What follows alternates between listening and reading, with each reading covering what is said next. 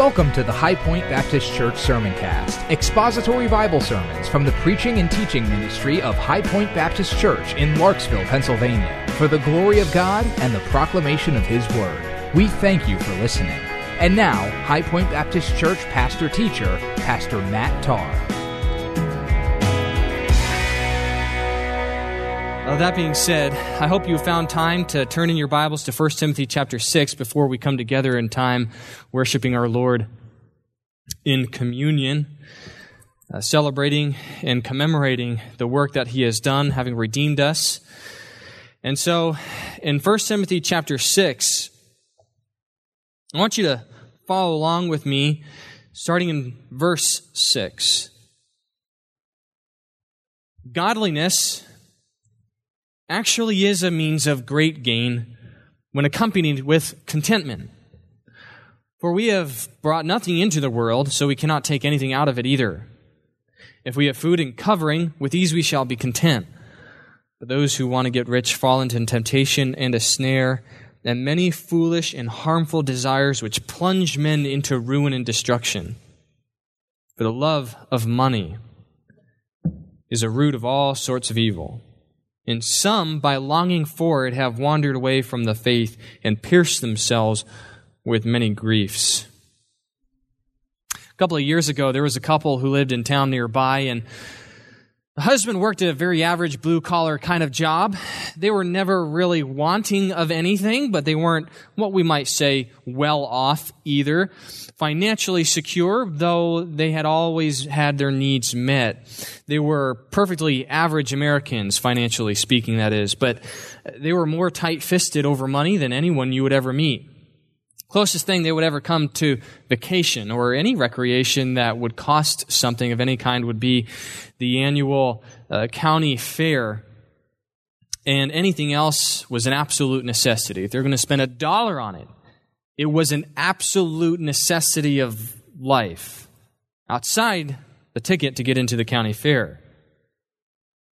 And every year, the husband, husband's name was George, he would say to his wife Bessie, already you can tell this is not an actual story because, well, never mind. We'll leave it at that for those of you who might be named George or Bessie. But, um, you know, see, I'm just digging myself in deeper and deeper as I go. But George would say to his wife, who happened to be named Bessie, and it's, and it's when those two go together that it's a little bit humorous. Um, lest that be a problem here too but she said I would, he said, I would sure like to ride in that there crop dusting acrobatic airplane. And every year his wife would just say, I know, George, but it costs $10. And $10 is $10. One of the amusements I was provided, a local pilot would uh, make his aircraft accessible to do uh, certain aircraft maneuvers and acrobatic maneuvers. Uh, being a former Air Force pilot and having a a crop dusting business on the side. Many years later, they were at the fair, though, and again, George said, Bessie, I'm 81 years old now, and if I don't ride that airplane this year, I may never, ever get a chance. And Bessie said to him, I know, George, but that airplane costs $10, and $10 is $10. But by this time, the pilot had gotten to know George and Bessie a little bit. Every single year, he watched them go back and forth about whether or not he would actually get into this aircraft, pay him the $10. And so he finally looked at them and said, okay, guys, I, have watched you do this all this time. I know, George, you really want to ride in this here airplane. And so here's the deal. I'll let you both go up in the aircraft. And if we can go through all of the maneuvers and land without hearing so much of a word spoken, no screaming, no hollering, your, your ride will be free. But if you say so much as a word, it'll cost you $10. So that seemed pretty favorable to them. The pilot went on, You know, you've been wanting to ride this for so long. I know you don't part with your money lightly, so I won't charge you the $10. And that sounded great. So they hopped in. Pilot gave them the ride of their lives. They stalled, they rolled, they dove, they did loop de loops, they flew inverted right above the ground, all of these different maneuvers, and they finally landed. And the pilot, George, got out of the aircraft, and the pilot said, I can't believe it, George. You didn't so much as make a peep, not a single word. George looked at him and said, Well, I thought about saying something when Bessie fell out of the airplane, but $10 is $10. I don't know if you can empathize with that story or not. The point is, that we will do unethical and maybe illogical things sometimes for the love of money, holding it fast, keeping it close. This last week, I happened to see that the jackpot, the jackpot rebounded from a one and a half billion dollar winning to another seven hundred fifty million dollars this week. Uh, I don't know what it is today. I don't even know if somebody won. Not really interested in that. I just saw the headline.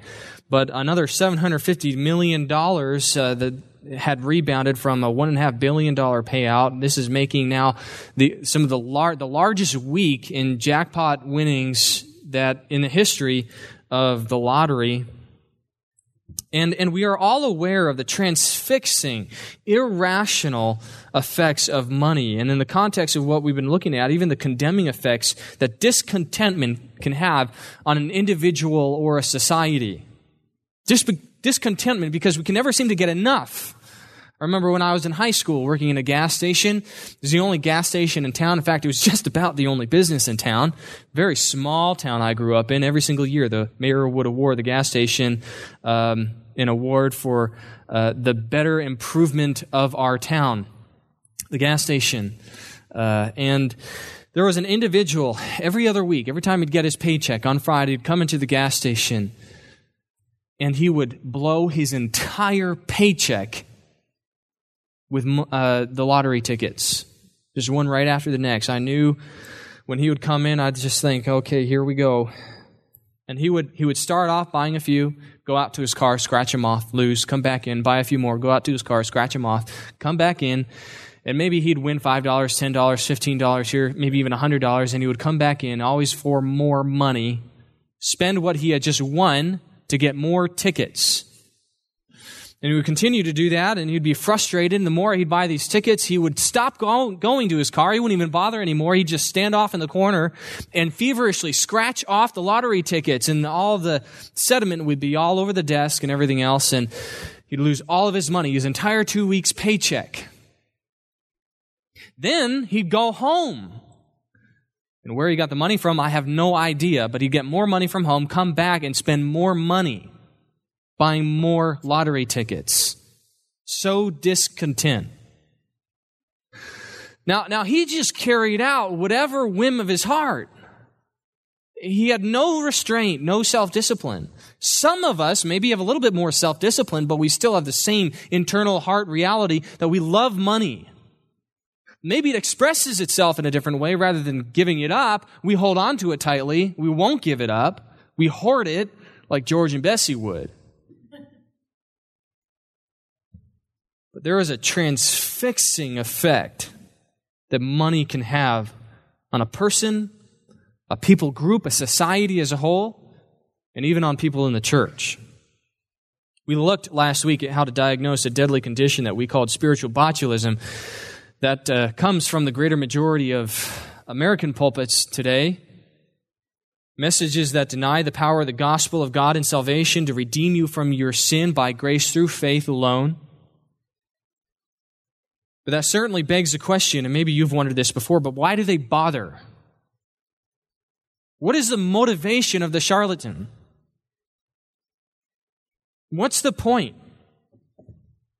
If they don't believe in their work, why do they do their work? If they don't believe in the Bible, then why preach from the Bible? Why would they teach? They don't believe that which they're teaching from is accurate, inspired anyway. Why would they want to lead people astray? What's the point of that? What do they get out of it? Well, many of you may or may not be familiar with a man named Demas. There's very little known about him except that he had the unique, unique privilege of ministering alongside the Apostle Paul, and he was entrusted with a tremendous stewardship ministering with Paul. But he's only mentioned three times in Scripture, so there's not much. There's not much that we know about him. In Colossians 4.14 and in uh, Philemon 24, Demas is a man who has tremendous zeal for the gospel. Paul honors him, calling him a co laborer in his work, one whom Paul could depend on. Says he's a fellow worker along with Epaphras, Aristarchus, Luke, and Mark. That's some pretty high company that Demas keeps. Demas is no spiritual wimp. He would not have ever been the kind of person that you would assume would turn into a gospel compromiser. This is the last guy that's going to accept a seeker sensitive philosophy of ministry. He's not Judas who steals from the money bag and who commits treason for the price of a slave. That's not this guy. It had been someone that the church would look up to as a model, a champion of truth, an expositor, and an uncompromising godly man. In all this, well, Paul is in prison awaiting trial before Caesar, which would have also been extremely dangerous for Demas. Peter didn't even do that while he was waiting Jesus' trial. And yet, in 2 Timothy chapter 4, verses 9 to 10, Paul writes to Timothy, he says, Make every effort to come to me soon. Because Demas in fear left me deserted? No. Because Demas, persecuted for the faith, laid his life out for the gospel? No. For Demas, having loved this present world, has deserted me.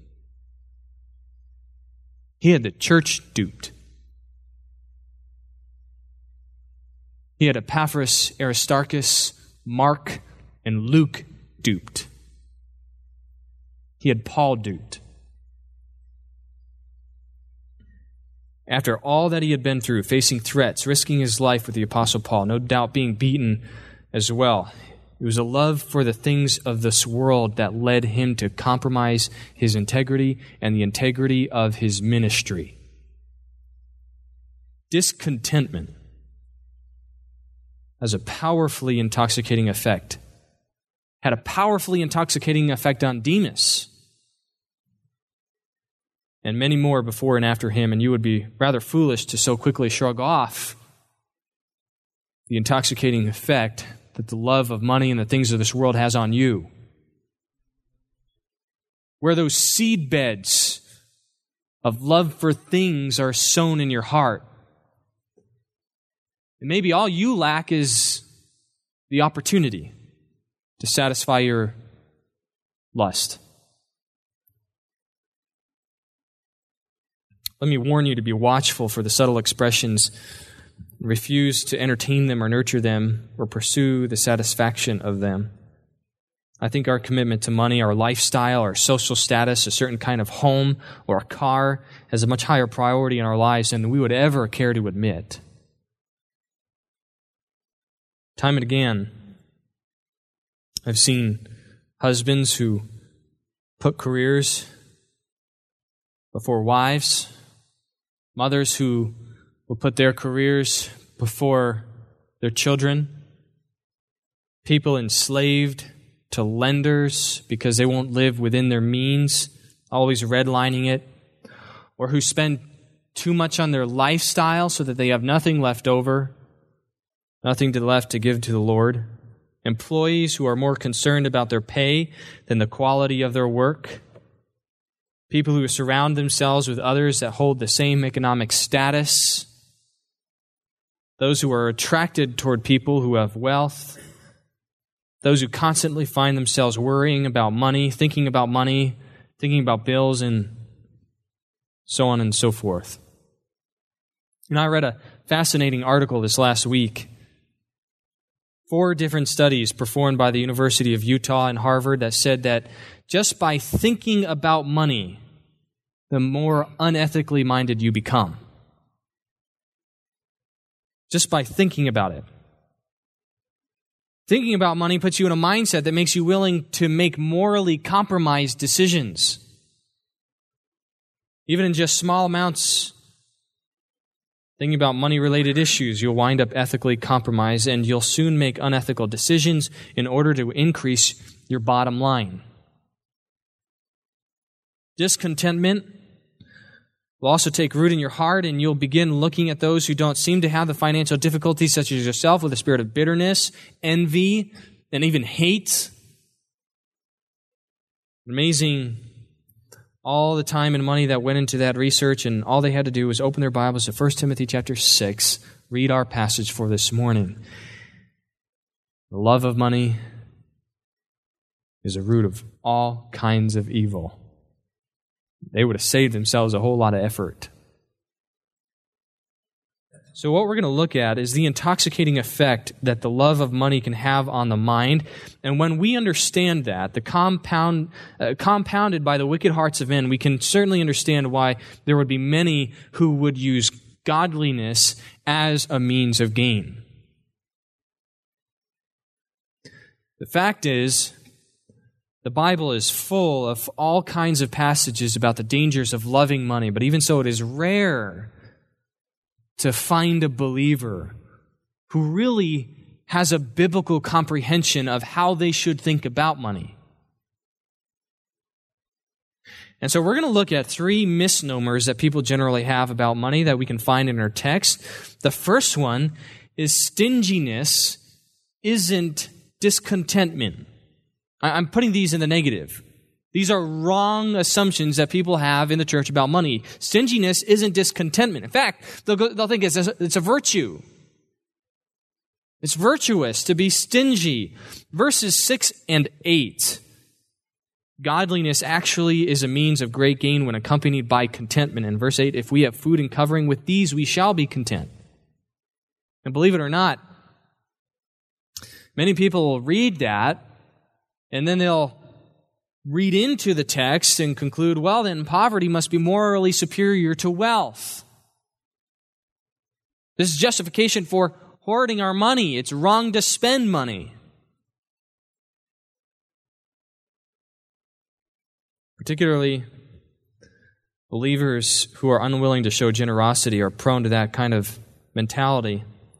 Now, I don't think that anyone really actually believes that uh, poverty is a morally superior position to wealth, but we'll quickly use that to rationalize our stinginess. Rather than showing a spirit of generosity, what we say is that, well, what that person really needs is contentment. Now, I understand they need bread, but, well, surely the Lord is teaching them contentment in all of this.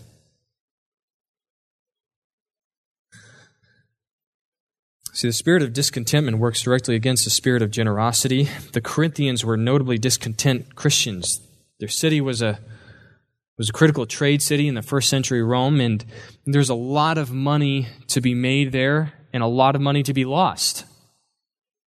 And unlike most cities in ancient Rome, Corinth provided a unique opportunity for new wealth. You didn't have to be born to royalty, you didn't have to be born into wealth. The entrepreneurial economy had seen many in deep poverty become exceedingly wealthy. And the Corinthian church was used to that kind of atmosphere. Kind of atmosphere that was characterized by greed. So much so that they left Paul in poverty while he spent his time ministering to the church there. And they were the least generous of all the churches, even though they had so much. And that's why Paul rebukes them by contrasting their church with the churches in Macedonia. And by the way, little known fact, there was, there was a hot competition. I mean, you're, you're talking about Red Sox and Dodgers kind of competition between the churches in Macedonia and the church in Corinth here. And, and so they're, they're just kind of pit in competition against one another. I know you're not from either Los Angeles or Boston, so you have no idea what I'm talking about when I compare them with the Red Sox and the Dodgers, right? No. They are highly competitive societies. And Paul says, interestingly enough, These churches in Macedonia, you know, they are the opposite extreme of you. In 2 Corinthians chapter 8 verse 2, Paul said that in a great ordeal of affliction, their abundance of joy and their deep poverty. Katabathus pitoke. Phrase is literally down to the depth poverty. It goes on, in that poverty they overflowed in the wealth of their liberality. The word can be translated generosity and is closely it is closely associated with the word that is being used for contentment. Different words but often associated with one another. Contentment and generosity. And Paul says, verse 3 in 2 Corinthians 8, For I testify that according to their ability and beyond their ability, they gave of their own accord, begging us with, with much urging for the favor of participation in the support of the saints. In other words, Paul, don't rob us of this blessing. Isn't that remarkable? Here you had the churches in Macedonia in tremendous poverty who gave abundantly. Then you have the church in Corinth that seemed to have everything.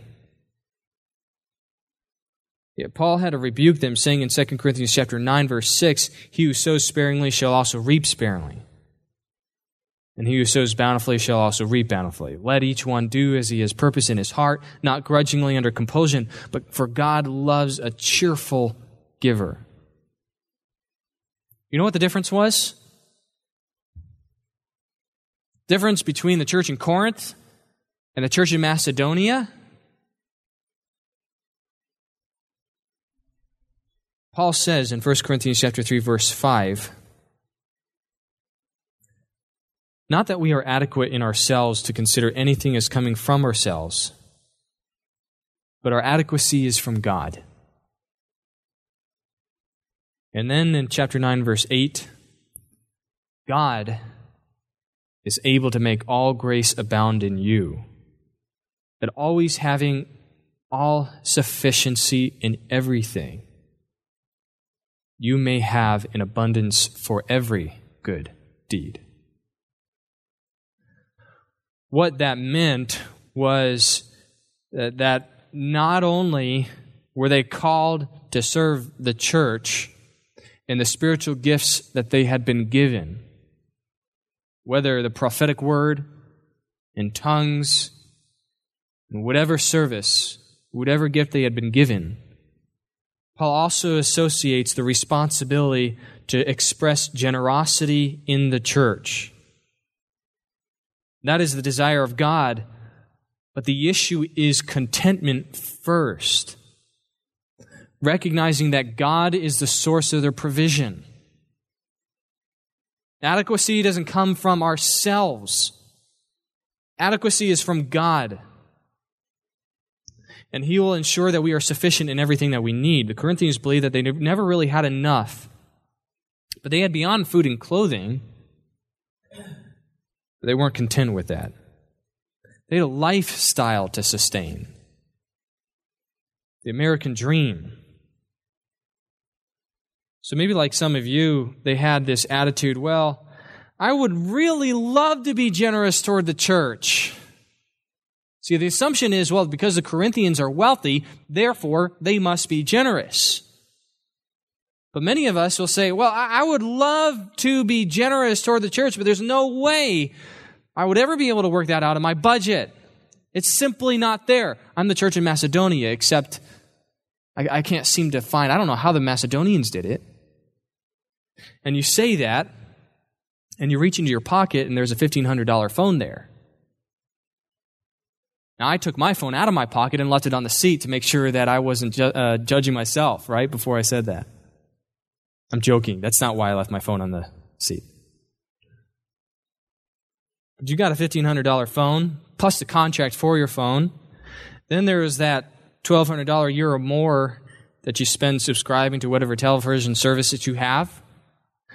Uh, and then uh, maybe $600 a year for the internet. I mean, come on, we live in the 21st century. The 21st century, these are basic necessities of life, aren't they? That's right, they are.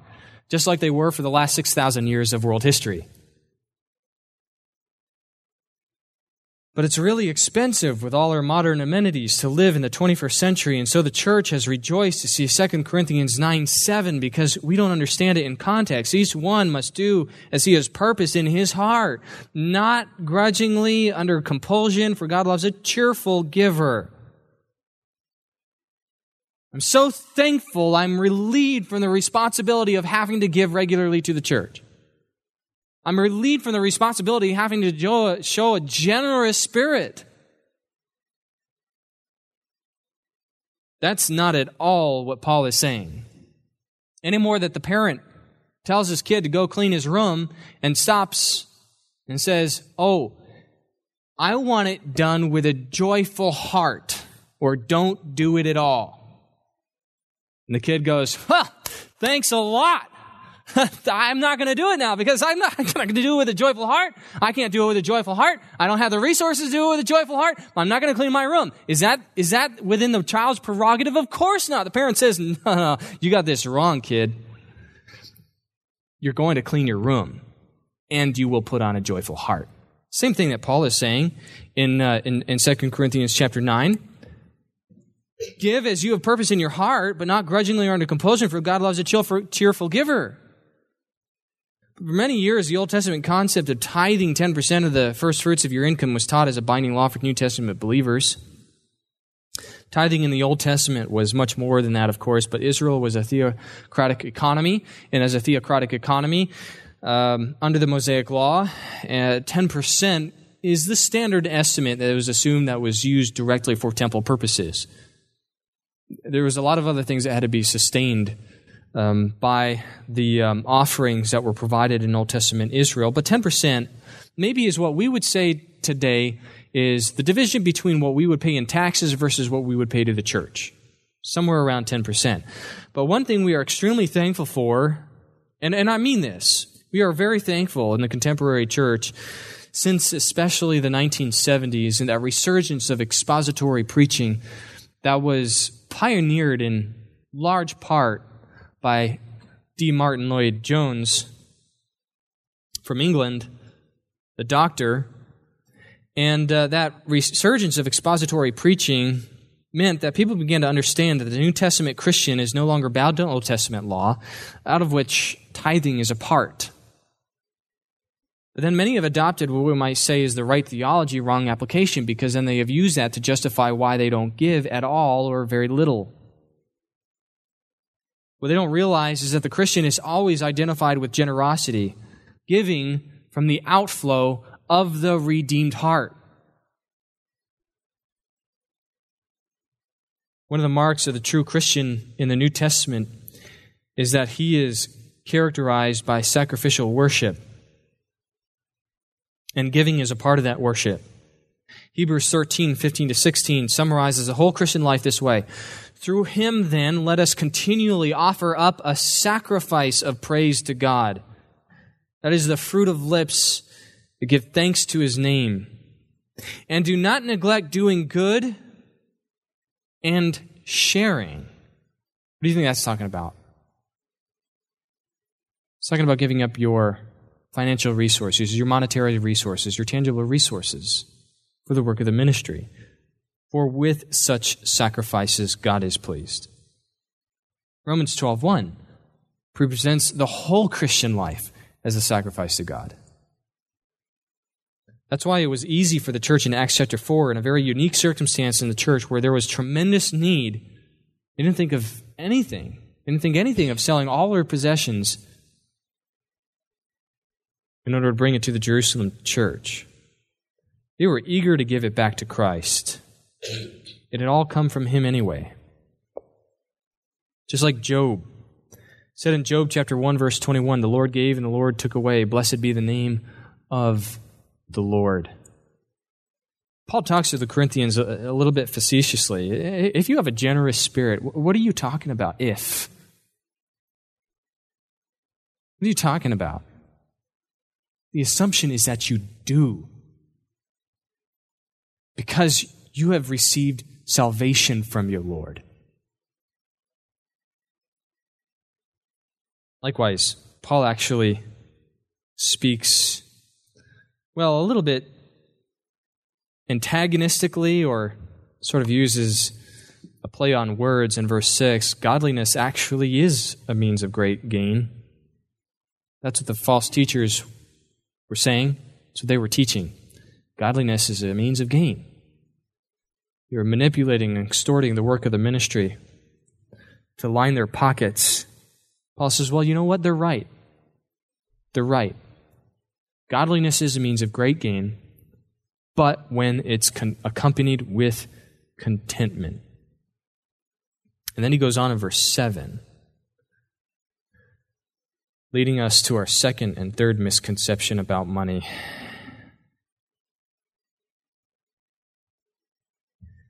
Money is evil, and this life is practically eternal. Those are kind of the misconceptions that we can generally have. Money's evil. This life is practically eternal. That's how we live. Money is evil. That's actually our third point. We're going to come back to it in a second because Job is also a really good example of why money is not evil. But first, we want to look at the misperception by many that this life is practically eternal. And so Paul says in verse 7 For we have brought nothing into the world, so we cannot take anything out of it either. And verse 9 but those who want to get rich fall into temptation and a snare, and many foolish and harmful desires which plunge men into ruin and destruction.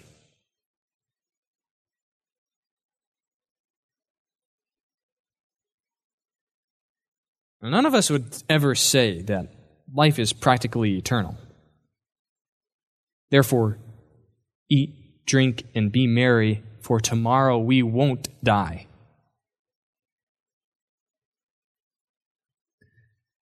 We don't say that, but we live that way.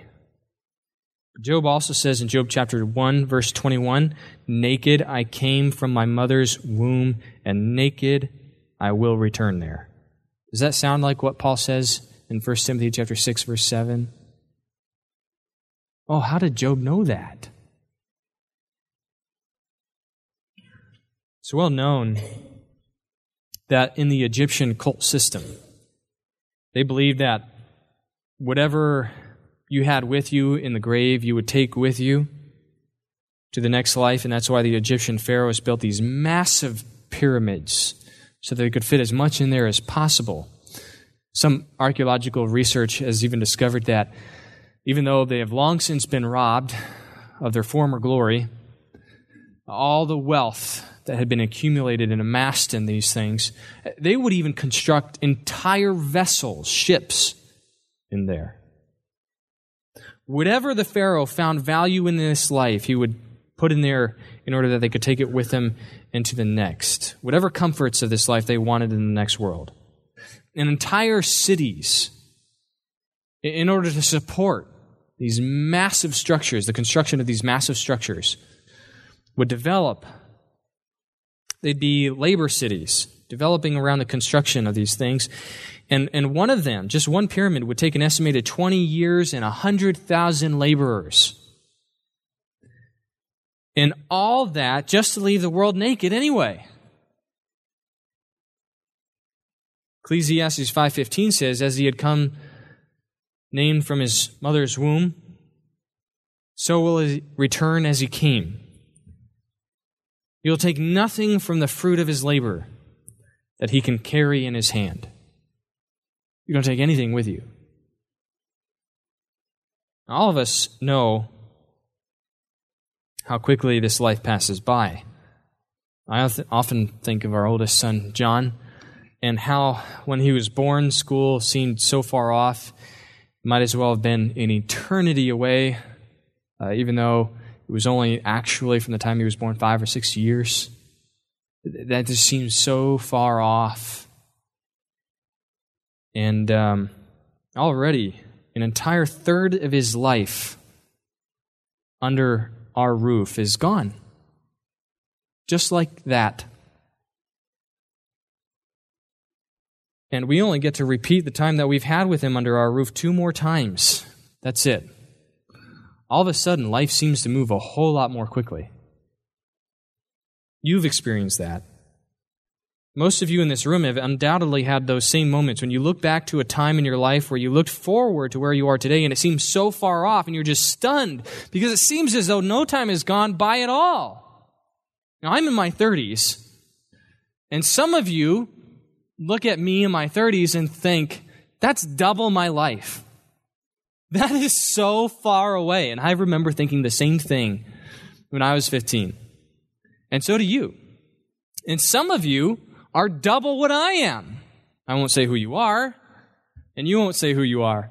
But some of you look at, at who I am and think, well, he's so young. I'm twice his age. And yet you look over the course of the last 30 years and you think, where did that time go? It's gone. Well, it's true what James 4:14 says, you are just a vapor that appears for a little while and then vanishes away. It's gone. Your whole life amounts to nothing more than breath on a winter's morning. Soon no one even knows you were there. It's gone. Can't get it back. Where'd it go?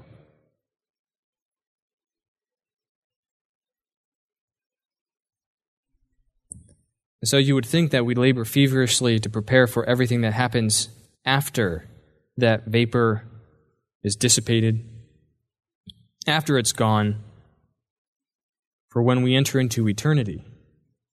But instead, we are obsessed with living in that split second of a time. Doing whatever gives us pleasure and comfort and building our kingdoms, trying to set a foundation between those little droplets of water. Charles Spurgeon said, Life is short, eternity is long. It is only reasonable that this short life is lived in light of eternity. It's pretty simple. But we don't live that way because it seems that we think life is long or life is eternal. But in Luke chapter 12, Jesus gives us a parable of a man who, who does just that. Lives life building up his kingdom in that vapor of a breath on a winter's morning. In Luke chapter 12, verse 15, Jesus says to the Pharisees, Beware and be on your guard against every form of greed. For not even when one has in abundance does his life consist of his possessions. And he told them a parable saying, The land of a rich man was very productive. And he began reasoning to himself, saying, What shall I do, since I have no place to store my crops? And then he said, This is what I'll do. I'll tear down my barns and build larger ones. And there I will store all my grain and my goods. And I will say to my soul, Soul, you have many goods laid up for many years to come. Take your ease. Eat, drink, and be merry. So, what does God say to him? You fool. This very night, your soul is required of you. And now, who will own what you have prepared? So is the rich man who stores up treasure for himself and is not rich towards God. So, back in, in 1 Timothy chapter 6, again, verses 7 and 9, we brought nothing into the world, so we can't take anything out of it either. But those who want to get rich fall into temptation and a snare and many foolish and harmful desires, which plunge men into ruin and destruction. And that brings us to the final misconception that we want to address this morning. That is, money is evil. Therefore, given all these realities, false misperception of many in the church is that money is, is evil. We've already mentioned James 4.14 that says we are just a vapor that appears for a little while and then vanishes away. Well, James 5 continues. Come now, you rich, weep and howl for your miseries which are coming upon you. Your riches have rotted and your garments have become moth eaten. Your gold and your silver have rusted, and their rust will be a witness against you and will consume your flesh like fire. It is in the last days that you have stored up your treasure. Behold, the pay of the laborers who mowed your fields and which has been withheld by you cries out against you, and the outcry of those who did the harvesting has reached the ears of the Lord.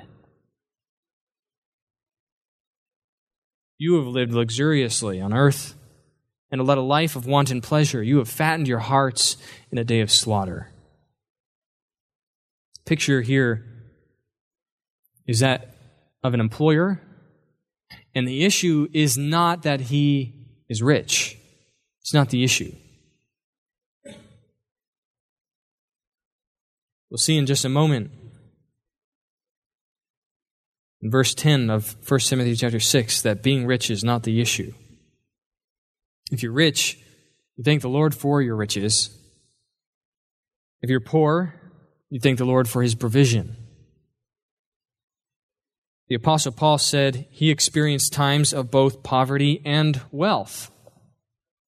He had both. In Philippians 4:12 he says, "I know how to get along with humble means, and I also know how to live in prosperity. In any and every circumstance, I have learned the secret of being filled and going hungry, both of having abundance and suffering need." And what's the secret? He goes back to our first point. He says, I have learned to be content in whatever I have.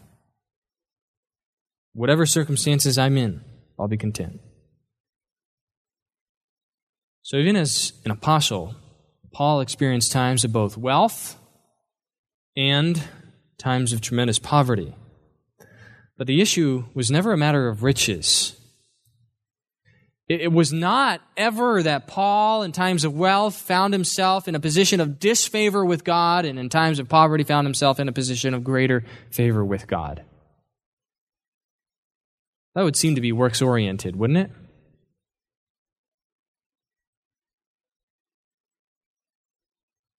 The picture is never a matter of riches, it is always the matter of contentment. And so, back in James 5, we have a man who, because of his love of money, acts immorally. He doesn't pay his employees fairly. He cheats them out of the money that they've earned. He holds back money he owes so he can give himself a little bit bigger of a salary. But it's not money that's the problem. Money is never the problem, any more than a gun is a problem when somebody is murdered. It's just a tool. The issue is the heart of a man and how he uses that tool. It's not money that's the problem. Very often you might hear people say, Money is a root of all evil. Is that what it says? 1 Timothy chapter 6, verse 10? Of course that's what it says. Thus the Bible saith, money is the root of all evil. It's right there. I'm reading it in my Bible, but you omitted something, didn't you? the love of money. It's not money, it's the love of it. Is a root of all evil. All sorts of evil. And some, by longing for it, have wandered away from the faith and pierced themselves with many griefs. Having money isn't the wrong in and of itself mentioned that Job would usher us into this concept, so turn over to Job chapter 1 for just a minute. Job, right before the Psalms, verses 1 through 11. A little bit of an extended passage, but bear with me. There was a man in the name of Uz whose name was Job, and that man was blameless. You see that? What else was he? He was upright, fearing God, turning away from evil. Seven sons and three daughters were born to him. And uh, man lived in tremendous poverty because he was a man who was blameless, upright, fearing God, turned away from evil. No. no, we have a remarkable account of his wealth. His possessions also were 7,000 sheep, 3,000 camels, 500 yoke of oxen, 500 female donkeys, and very many servants. And that man was the greatest of all men in the East. Now, that kind of livestock in today's economy would be a pretty significant net worth. this is the greatest of all men in the East. His sons used to go and hold a feast in the house of each one of his day, and they would send and invite their three sisters to eat and drink with them. When the days of feasting had completed their cycle, Job would send and consecrate them, rising up early in the morning and offering burnt offerings according to the number of them all. For Job said, Perhaps my sons have sinned and cursed God in their hearts. Thus Job did continually. Wise parent, by the way. Wise parent. Because he knows that good works can be a facade He's not interested in behavioralism, interested in their heart. And so, thus, Job does continually. Verse 6 Now, there was a day when the sons of God, that is, the angelic beings, came to God, present themselves before the Lord, and Satan also came among them. And the Lord said to Satan, From where do you come? Satan answered the Lord and said, From roaming about on the earth and walking around in it. And the Lord said to Satan, Have you considered my servant Job? For there is none like him on the earth, a blameless and upright man, fearing God and turning away from evil. And Satan answered the Lord, Does Job fear God for nothing? Have you not made a hedge about him and his house and all that he has on every side? You have blessed the work of his hands and the possessions you have increased in the land. But put forth your hand now and touch all that he has. He will surely curse you to his face. So, right there, God calls Job blameless and upright. There is none like him in all the earth. That, that is some commendation. He's a righteous man, but incredibly wealthy. And does he curse God? When Satan comes to take everything away? Of course not. Satan assumed that he would. But he doesn't do that. Abraham, likewise, incredibly blessed by God and exceedingly wealthy. We don't have time to look, as were the other forefathers of Israel in the Old Testament. But they recognize that wealth is a gift from God that they held with an open hand. And so Paul will say later in 1 Timothy chapter 6 verse 17, we're going to look at this next week, that we are not to be conceited or to fix or hope on the uncertainty of riches, but on God who richly supplies us with all things to enjoy.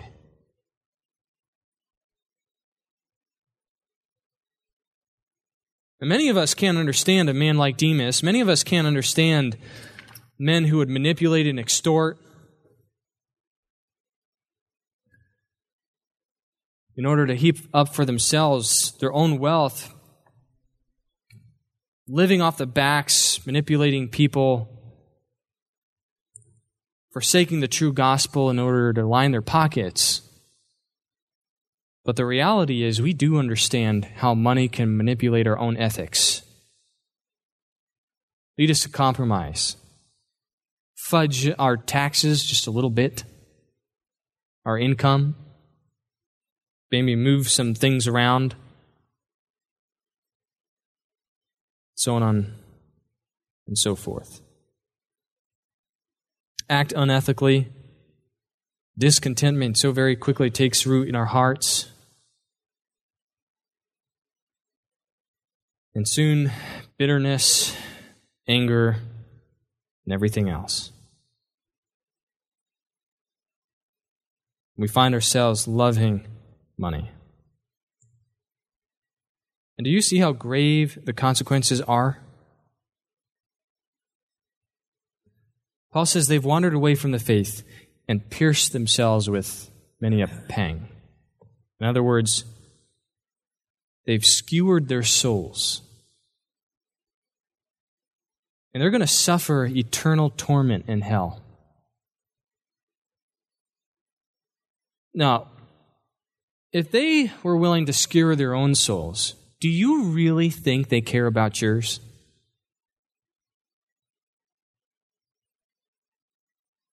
They're not interested in you. They're interested in selling their piece of holy cloth. Did you know in the health, wealth, prosperity gospel,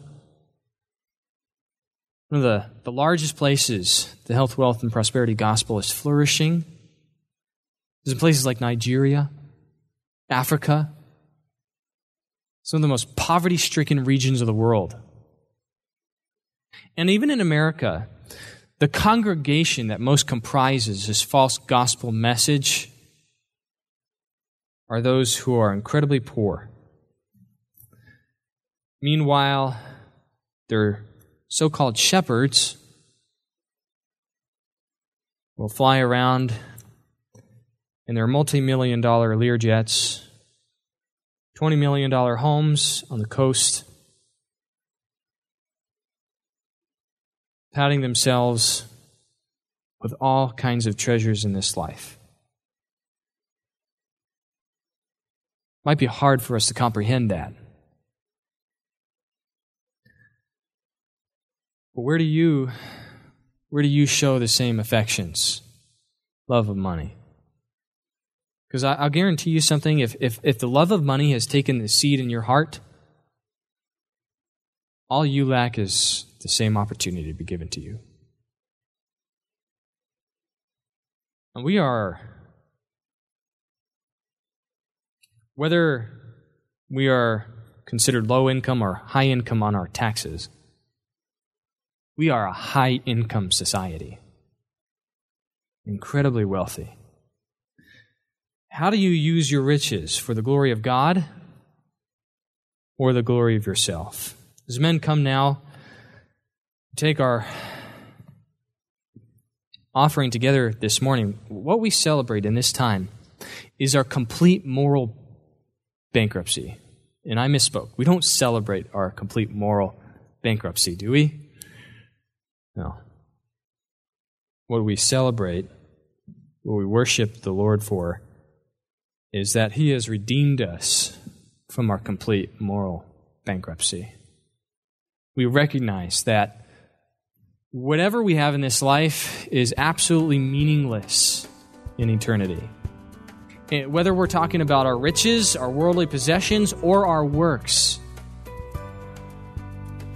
because all have sinned and fallen short of the glory of God. And therefore, it is because of the work that Christ has done paying our debt in full, a debt that we could never pay, that we are able to come together in fellowship and worship the Lord with one another, having been bought, having been purchased, having been made new by nothing other than the blood of Christ.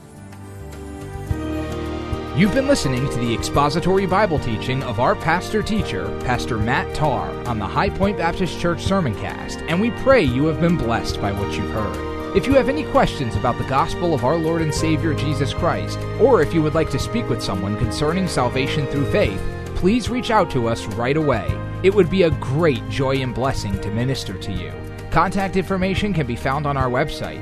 If you have any additional questions or comments regarding this sermon, would like to know more about our church, or would like to submit a prayer request, just visit us online at highpointbaptist.church. Additional sermons can be found on the Sermoncast page of our website and may be downloaded or streamed free of charge. Our website again is highpointbaptist.church. Thank you again for listening. May grace and peace be multiplied to you in the knowledge of God and of Jesus our Lord. Copyright 2018 High Point Baptist Church, all rights reserved.